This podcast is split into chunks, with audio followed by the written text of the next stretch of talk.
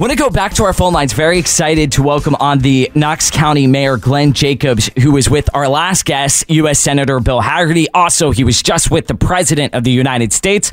So we've got to talk to him. Welcome to the program, Mr. Jacobs. How are you? Hey, thank you. I'm doing great. How are you this morning? I cannot complain. Very blessed. Let's start with uh, President Trump being in Nashville recently. This as we're seeing the president win these primaries time and time again. You were with the president in Iowa.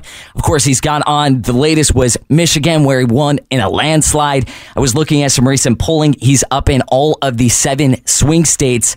This is a movement. Oh, absolutely. Um, you know, when we think back to when President Trump uh, won the first time, and that really redefined uh, American politics.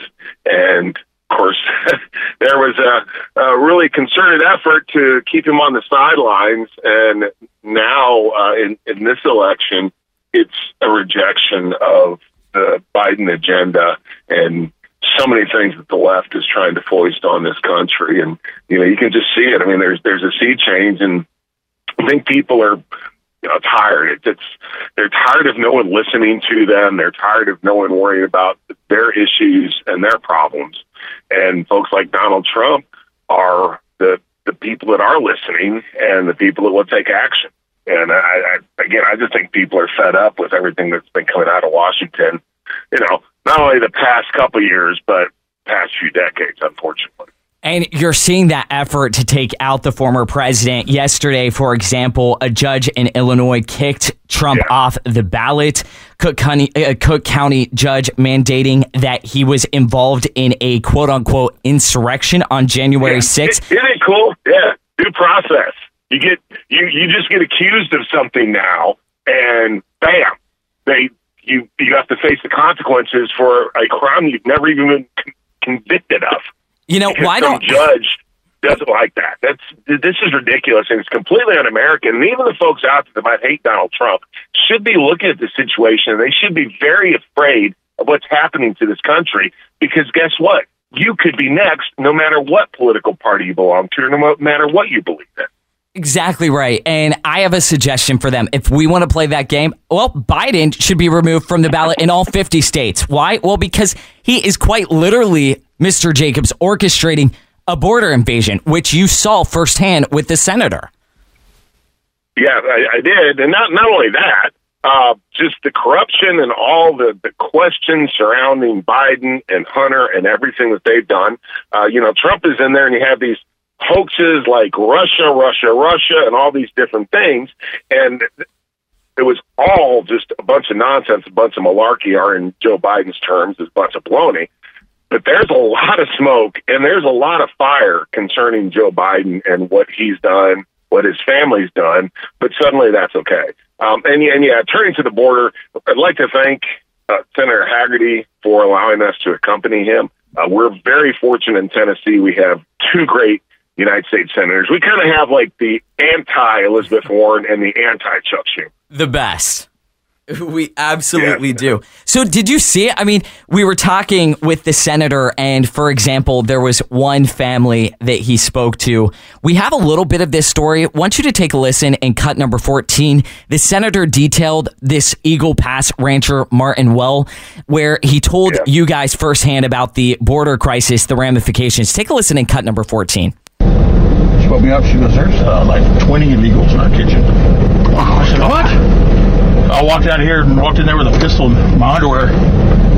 And I said, get the fuck out of my house. And they spit in my face and told me, you can go to hell and you can go to town and buy us more beer. They drink all the beer. And I was like, what the hell? So I cocked that pistol back and they went and walked down into my barn.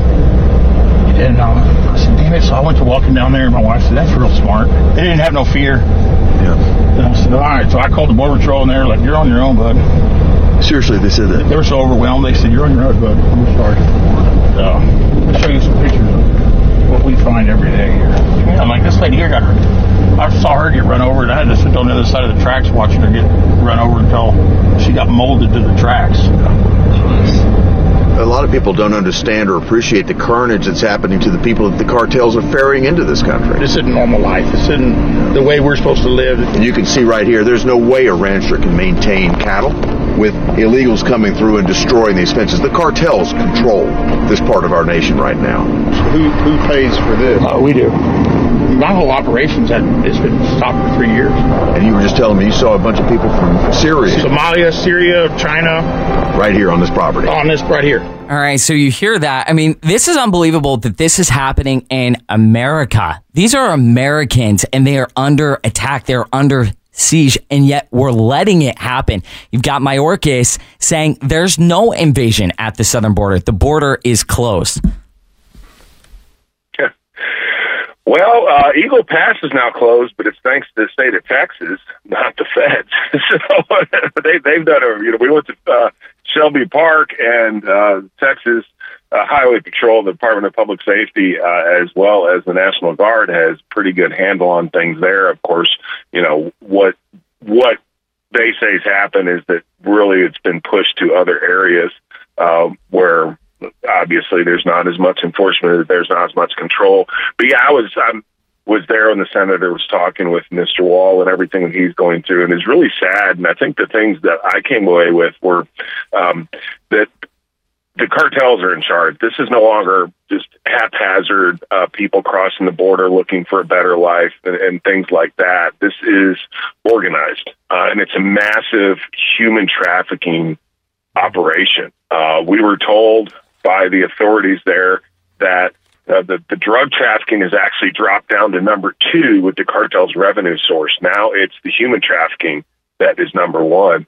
And also, as, as Mr. Wall talked about, um, just the attitude of the, the migrants have changed. He said that it used to be that they would, yeah, they would come through, they'll cut his fence, but then they would actually fix it and they would come to the house looking for work and those sort of things. But as you heard, at one point he had his fence was cut 77 times in 77 different places in two weeks.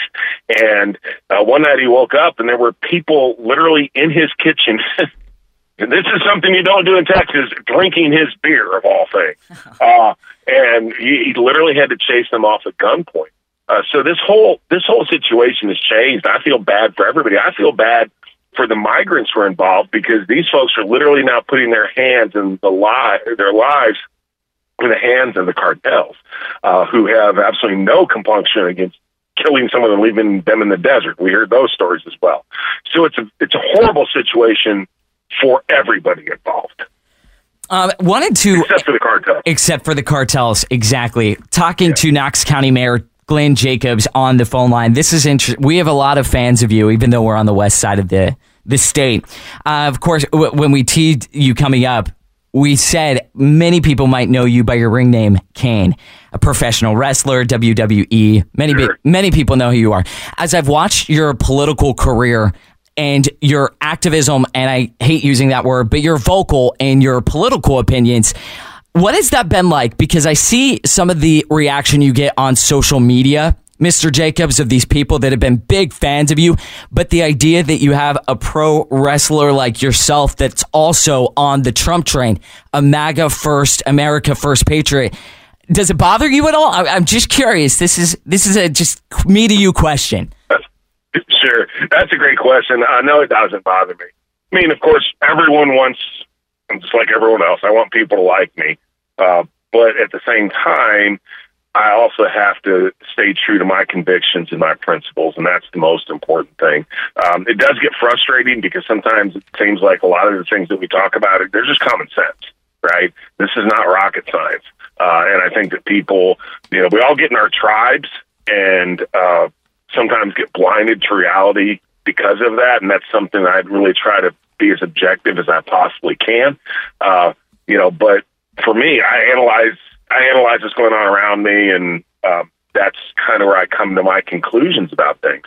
Uh, so, you know, I, I can't deny reality just so I can be part of the club because that's just not how I'm wired. Um, and oftentimes, what we see is, you know, throughout history, the people that are ridiculed uh, end up being right. Be, just they don't go with the flow, um, but that's why they end up being right. Know, Mark Twain said, if you're if you find yourself uh, it running with the herd, you probably need to reevaluate things because the herd's runs in the wrong direction. Mm-hmm. Yeah. Uh, well, I appreciate it, and we need strong voices. Fortunately, we're in a state like Tennessee. I think my, I thank my lucky stars and God every single day that we get to broadcast in the volunteer state, even though we are on the west side in a super majority of far leftist progressives here in Memphis. But you know, that's our problem, not yours. Guys, I want you to go follow Glenn on social media. You can find him at Glenn Jacobs TN. Thank you for dropping by. That report on the border, we're better for it. Thank you so much. Have a great day.